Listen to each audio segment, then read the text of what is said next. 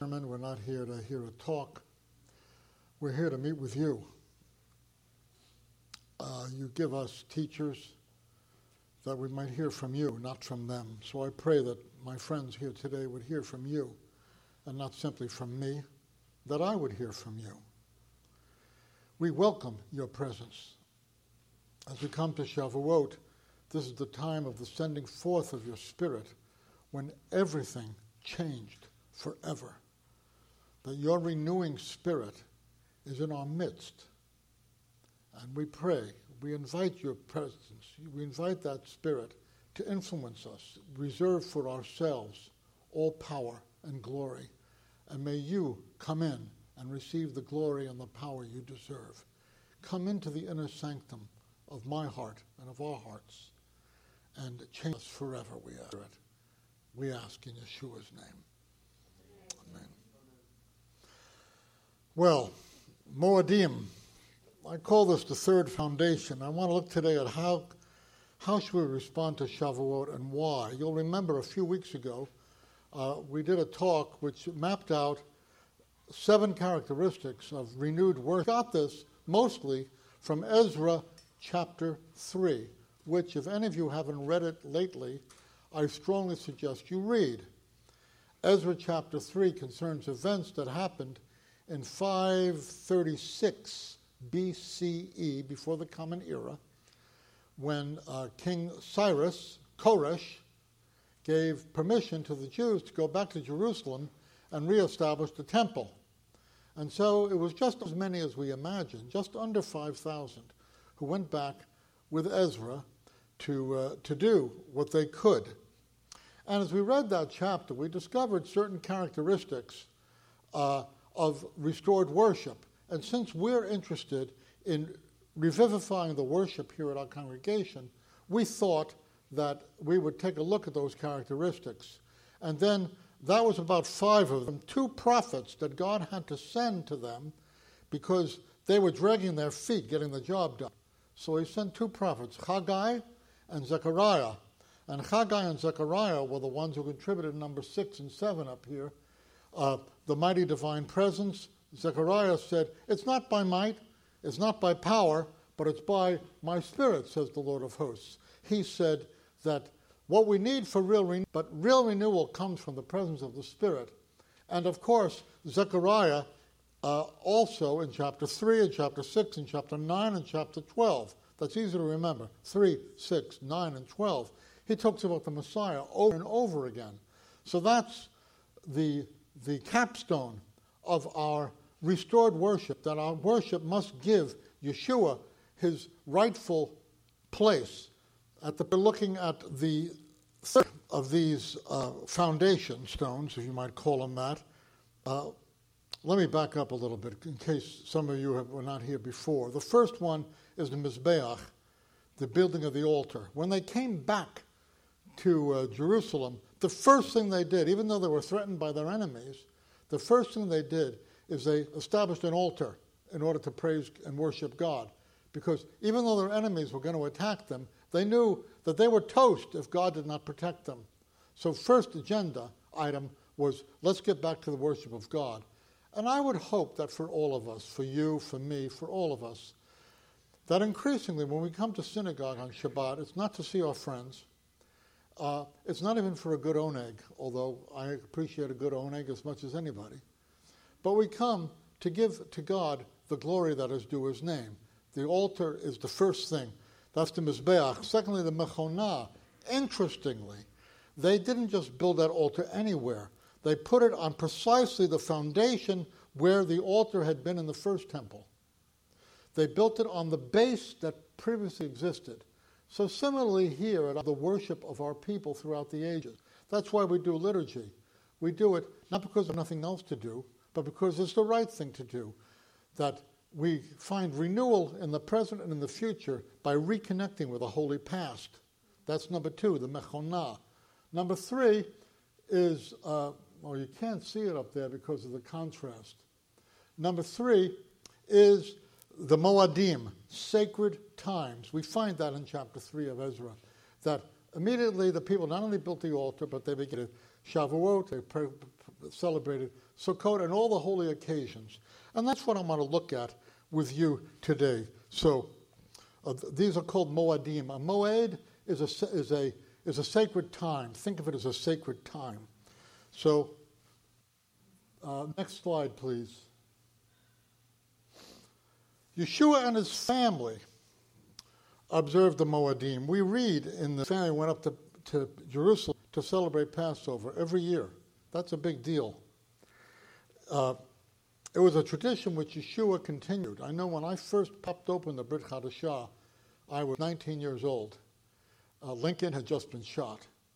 And, uh, uh, uh and, and when I first pop, popped open the Brit Hadashah, we were studying the good news according to John, and I was astounded. Everywhere you turn in John, you bump into Passover. I figured, what's this with this Goyish book? I'm, pop, I'm bumping into Passover everywhere. And you did. Yeshua celebrated the Moedim, his family did. In the, uh, uh, in the New Testament, we find Yeshua and his disciples celebrating in the Gospels three different Passovers. He also kept the Feast of, of Tabernacles, uh, Sukkot. We read that in John chapter 7. We don't have time to look at that today, but in John chapter 7, he's celebrating Sukkot. And uh, in John chapter 10, we find him wandering in the temple, and this is the only place in the canonical Bible where you find this mentioned. He's in the temple, John chapter 10, and he, it's during the Feast of the Dedication. What is the uh, more common name for the Feast of Dedication? Hanukkah. So he's observing Hanukkah. So the Moedim, uh, uh, uh, by proving it from the Brit Hadashah, because it would be kosher just from the Old Testament too, but it's not just in the Older Testament, it's also in the Newer Testament. We read in Luke chapter 4, verse 16, Yeshua went up to the, uh, went, went, went to synagogue as was his custom on Saturday and Shabbat. So he went to synagogue every Shabbat. Shabbat, important of the Moedim. Okay. The apostles themselves observed these Moedim, these holy occasions. The apostles did. Uh, the day of Pentecost. Next slide, please. Oh, I left this one out. Even Herod observed the Moedim. Oh, go ahead, back up. Back up, back up. It was around this time, this is in chapter 8 of, uh, of Acts.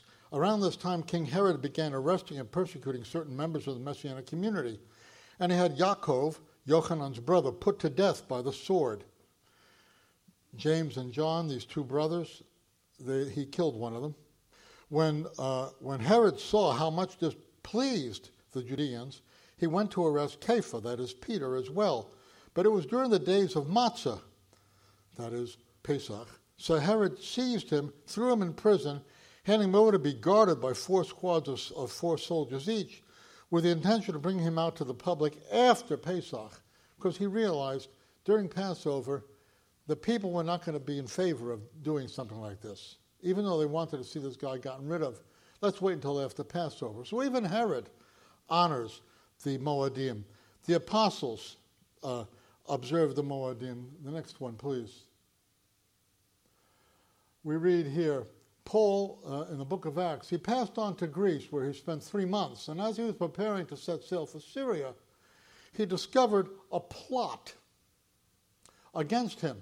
So he changed his mind and decided to return by way of Macedonia. We sailed from Philippi after the days of Matzah. Why after the days of Matzah? How many days are there in Passover? There's eight, really. And they they went after the days of Matzah because they didn't want to interrupt Pesach by traveling during that time. They honored Passover by waiting until after Pesach, Pesach was done. So here we have, now, it's so frequent in the book of Acts, but we miss it because we just take it for granted, but it's very significant. Let's go to the next one, chapter 20. For Shaul decided to bypass Ephesus on his voyage in order to avoid losing time in the province of Asia because to celebrate Shavuot. Now, this is the apostle to the Gentiles. If anybody tells you, you know, it's nice you're a Jew and you believe in Yeshua, but you know, let's get rid of all that holiday stuff. We don't need that anymore. Hallelujah, we don't have to do any of that stuff. Tell them, they, tell them for me, you don't know what you're talking about. Father, forgive them. He knows not what he says. We find Rav Shaul, the apostle to the Gentiles, who's hurrying to get to Jerusalem so he doesn't miss Shavuot. What are the three holidays that you had to be sure you got to Jerusalem for? Micha, give me one of them. Shavuot. Shavuot? That's not bad. give me another. Anybody? Passover is number two. What's the third one? That's right, Sukkot. Those three, the, the Shalosh Regalim, I said this last week, the three pilgrimage festivals. Let's go on. There, Luke, uh, in the book of Acts, next one, they were used to thinking in terms of the Jewish calendar, these guys. That, like us, they functioned in two calendars. You'll read in the book of Luke, in the book of Acts, they'll say after Quirinius was governor of Syria, in the days of Caesar Augustus. So they're using a Gentile calendar, but they also revert to a Jewish calendar. It's just the way they think. So we read here, hold on a second. Come on, baby. Just a second. That's better. Uh, we read, since much time had been lost, continuing on, the, and continuing on the voyage was risky because it was already past Yom Kippur. They're thinking, what time of year is it? Oh my, it's past Yom Mediterranean Sea, and they knew that the sea gets very choppy. But they didn't say it was already autumn. You know, they didn't say it's already September. They didn't say it's already October. Reflexively, they said it's already past Yom Kippur. I knew a man named Rachmiel Frydland, may he rest in peace, and he will. He was a great servant of God. And he was a European Jew. He served God marvelously. He was a, a great, great scholar and a great humble servant of God who managed to escape from Hitler. Uh, stayed in the land, but he was a fugitive from the Nazis. And you ask him when he was born, he said, I was born sometime after Passover in 1909. Because uh, in his family, that's the way you measured. You don't have dates, you have Jewish holidays. What time is it? What, when was it? It was right after Pesach. Now we get to the next one, please. Thank you.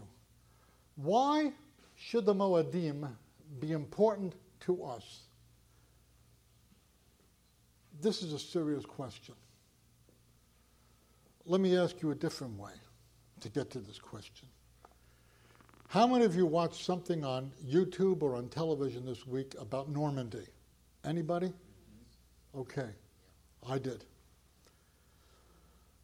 Why was it important that we mark uh, June 6th and the and Normandy invasion, have this big, big uh, event?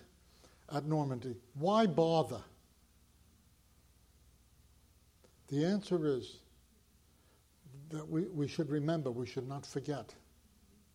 We should not forget that teenagers, teenagers, jumped out of those planes and came out of those landing crafts and walked right into a hail of bullets and were killed, killed before, before they had a time to even to pray.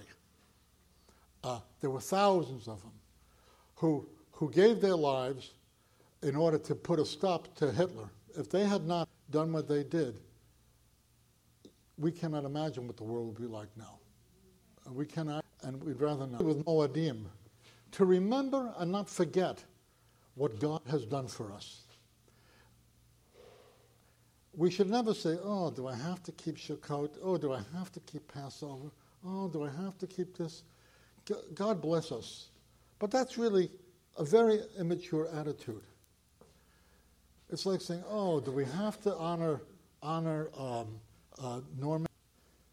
What, one guy who has a huge swastika in his backyard, a big concrete swastika, and the people in his neighborhood are very upset. He says, "I like swastikas." He says, "As far as the Nazi thing," he says, "that was 80 years ago." As though it doesn't matter anymore. You know? Does the fact that people gave their blood at Normandy still matter? It still matters. Does the fact that God delivered us from Egypt, where we were slaves, does it still matter? It still matters. It's not just about acquiring a, a, antiquarian interest because if God had not done that, I would not be standing here. None of the Jews in this room would be here. Uh, we probably would have been rubbed out through slavery in Egypt. We would just would have would have been pummeled into the sand as a people, and that would have been the end of that. So the first reason that we keep Moedim is to remember and not forget what God has done for us. Let's go to number two. To remember to honor God for what He's done for us.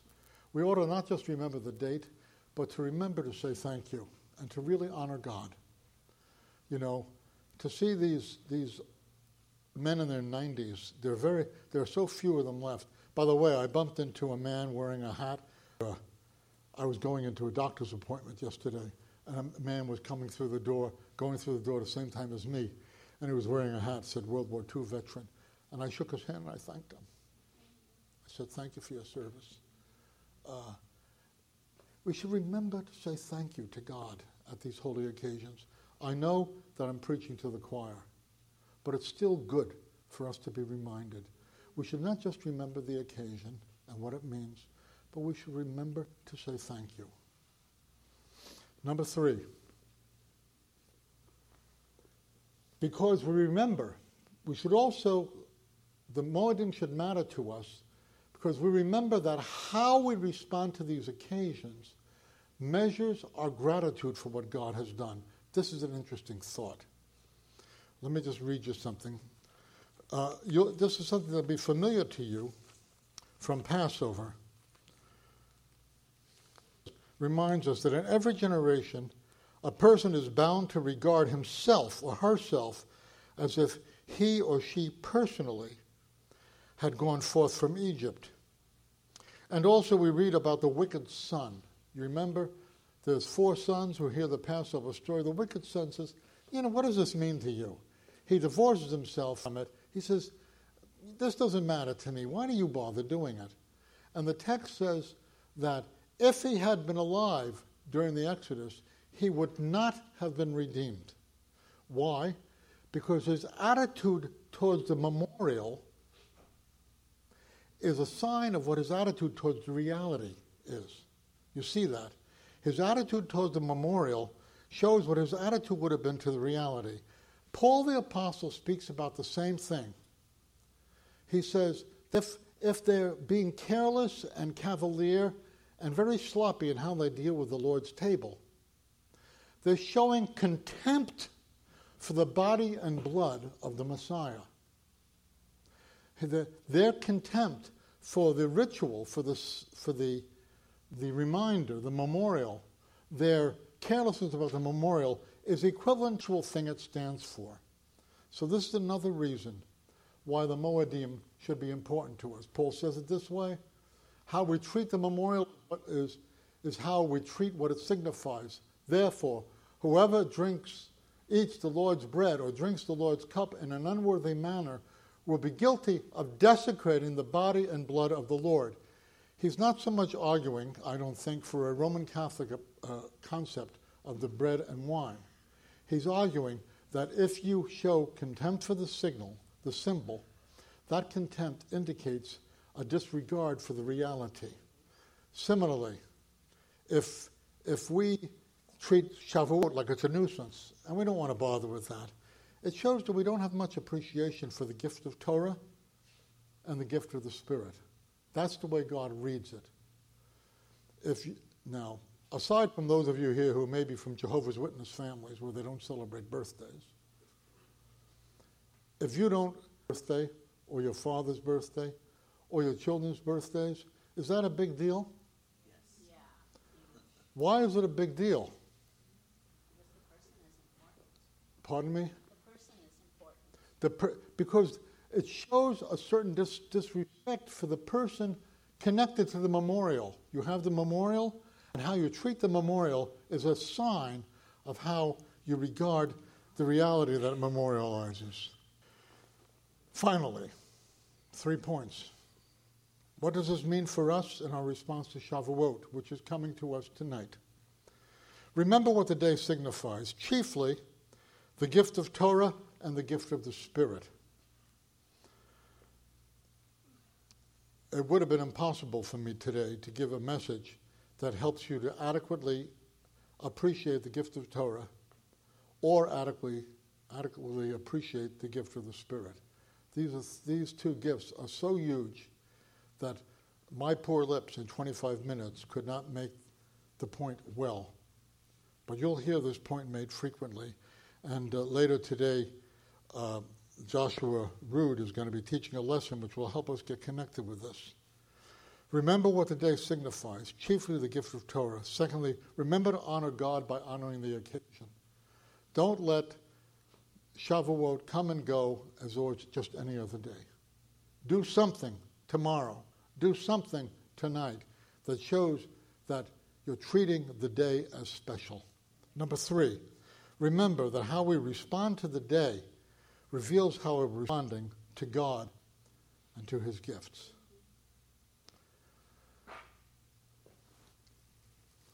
I was a little reluctant to do a sermon like this today because it's, uh, uh, I like to do um, sermons that are more, that are, are very relational and exhortational. And this one is really a teaching. It's a basic teaching about a, about a spiritual reality that you're mature enough to appreciate getting some of the girders which establish the shape of our faith life. This is one of those girders. Moadim, holy occasions. It's something that binds us as a family together with one another, with our people, and with our God.